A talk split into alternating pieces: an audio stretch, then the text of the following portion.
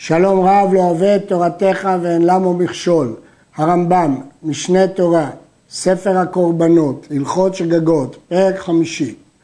הבא על ערווה אחת, ביעות הרבה, בהלם אחד, אף על פי שהיה בין בעילה ובעילה ימים הרבה, הואיל ולא נודע לו בינתיים, והרי גוף אחד, הרי הכל שגגה אחת, ואינו חייב אלא חטאת אחת. אבל אם שגג בה, אחר כך נודע לו, וחזר ושגג בעצמה ובעלה, חייב על כל בעילה ובעילה, שהידיעות מחלקות השגגות.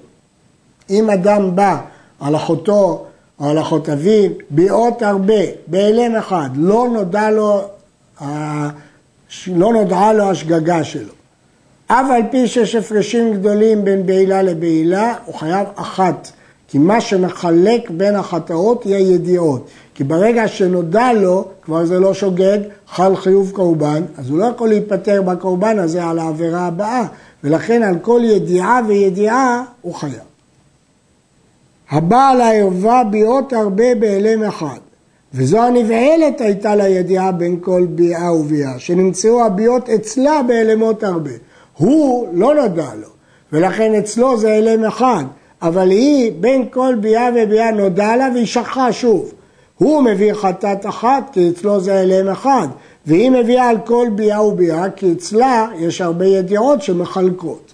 היו לו הוא ידיעות בינתיים והיא בהלם אחד, הוא מביא חטאות הרבה כי הידיעות מחלקות אצלו, והיא חטאת אחת כי הכל אצלה הלם אחד.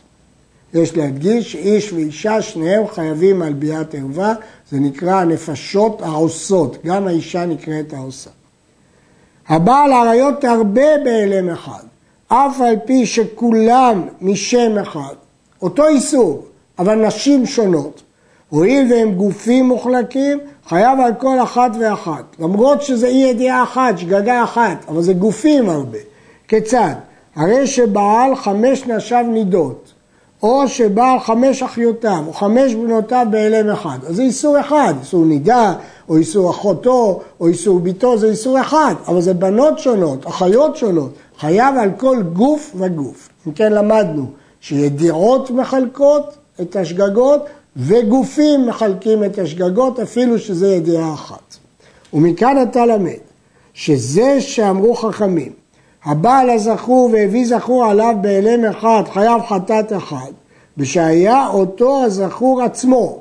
אבל אם היה זכור אחר, כיוון שבעל שניהם, בין שבעל זה והביא זה עליו, חייב על כל גוף וגוף, כי גופים מחלקים. וכן הדין בבעל הבהמה והביא בהמה עליו. אם זה אותה בהמה, זה אחת. אבל אם זה שתי בהמות או שני זכרים, חייב שניים. האישה שהביאה עליה בהמות הרבה בהלם אחד, חייבת חטאת על כל בהמה ובהמה, שהרי גופים מוחלקים. והרי זו כמי שנבעלה לאנשים הרבה בהלם אחד, שחייבת חטאת על כל איש ואיש. למרות שהיא לא ידעה שאסור להיבהל לבהמה, זה רק הלם אחד, אבל זה גופים מוחלקים כי זה בהמות שונות. האישה שהלך בעלה למדינת הים ושמעה שמת, או באו עדים שמת, ונישאת, בין על פי עצמה, בין על פי בית דין, ונודע שבעלה קיים. אז היא שגגה, היא נשואה עם מישהו אחר, היא שגגה. חייבת קורבן אחד, כי זה כאילו הכל הלם אחד, שגגה אחת. ואם נישאת לאנשים הרבה או זינת עם אנשים הרבה, חייבת חטאת על כל איש ואיש, מפני שהם גופים מוחלקים. ואף על פי שהכל בשגגה אחת, כל הנישואים האלה הם בטעות, זה שגגה אחת, אבל אם יש גופים הרבה, הגופים מחלקים. הבעל הנידה בשגגה, וטהרה מנידתה וטבלה, וחזרה ורעת נידה, ובאה עליה פעם שנייה באותה שגגה עצמה, הוא לא ידע שאסור לבוא על נידה, חייב על כל פעם ופעם, אף על פי שהוא בהלם אחד והוא גוף אחד. פה אין ידיעות של חלקות, כי לא נדע בו בינתיים. ואין גופים מחלקים, כי זו אותה אישה. בכל זאת חייב שתיים. למה? שזמן נידוד זה חוץ מזמן נידות השני, והרי כשתי נשים נידות. היא הייתה נידה וטהרה ושוב הייתה נידה, זה כאילו גופים מוחלקים. הבעל אשתו שלא בשעת ויסתה וראה דם בעת התשמיש, האלו פטורים מקורבן חטאת, זה לא שוגג, זה אונס, פני שזה כאנוס הוא ואינו שוגג, שהשוגג היה לו לבדוק ולדקדק, ואילו בדק יפה יפה ודקדק בשאלות לא היה בא לידי שגגה. ולפי שלא טרח בדרישה וחקירה ואחר כך יעשה, צריך כפרה. אבל זה מה היה לו לעשות? הרי תאורייתא, ושלא בשעת ויסתה בעל, אין זה אלא אונס.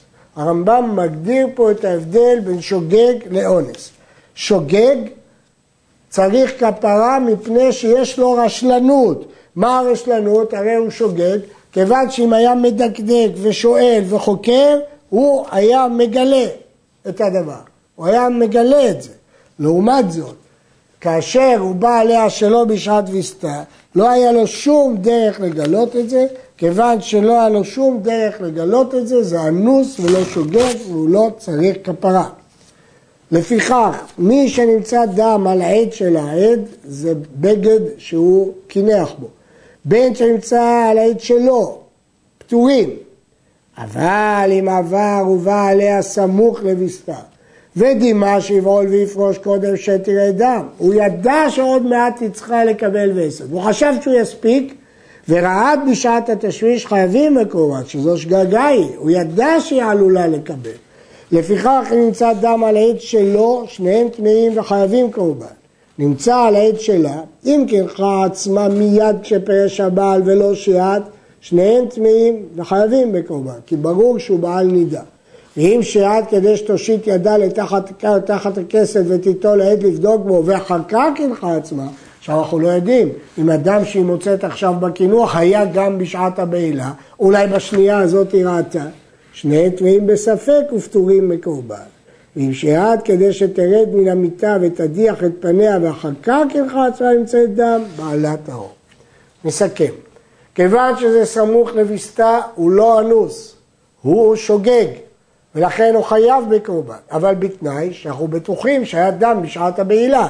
אז אם זה על העד שלו, אז ברור שהיה דם בשעת הבעילה. אבל אם זה דם על העד שלה, אז אולי הדם בא כי היא ראתה רגע אחרי הבעילה. אז צריך שנהיה ודאים שהדם היה בשעת הבעילה. אז אם לא עבר זמן מהבעילה לקינוח כדי שתושיט ידה ולקחת הקו, אז זה ודאי, ואם לא, זה ספק. ואם עבר הרבה זמן עד שתרד מן המיטה ותדיח פניה, הוא טהור כי תולים שהאדם הזה רק עכשיו בא והוא לא היה מכל. מי שעבר ובעל סמוך לווסת על דעת שתקדום ביאתו לראיית אדם, והרגישה אישה שנטמאת בשעת תשמיש, ואמרה לו נטמאתי, הרי זה לא יפרוש כשהוא מתקשה, כמו שבאנו בהלכות איסורי ביאה, כי הפרישה שלו היא הנאה לו כביאתו. ואם לא ידע שאסור לפרוש מיד, ופרש כשהוא מתקשר חייב שתי חטאות, אחת על כניסתו, שהרי בעל נידה, ואחת על יציאתו, שיציאתו הניה לו כביאתו, ויש פה ידיעה שמחלקת, כי היא כבר אמרה לו ראיתי דם, אלא שהוא לא ידע שאסור לו לצאת כשהעבר קשה, אלא הוא צריך קודם לשהות עד שיתבטל הקישור. במה דברים אמורים? ושידע שאסור לבעול בשעת הווסת, ודימה שתקדום בעילתו לראייתה, ולא ידע שאסור לפרוש מיד, נמצאו לו שני אלמות בשתי הבעילות. בבעילה הראשונה האלם היה שהוא חשב שהוא יספיק, בבעילה השנייה האלם היה ביציאה שהוא לא ידע שאסור לצאת בקישור.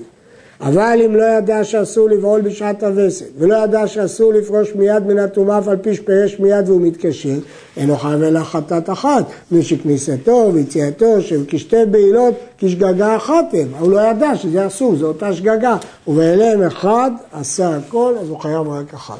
כדי להתחייב שתיים צריך או שני גופים, או ידיעה מחלקת, או שתי אלמות שונים.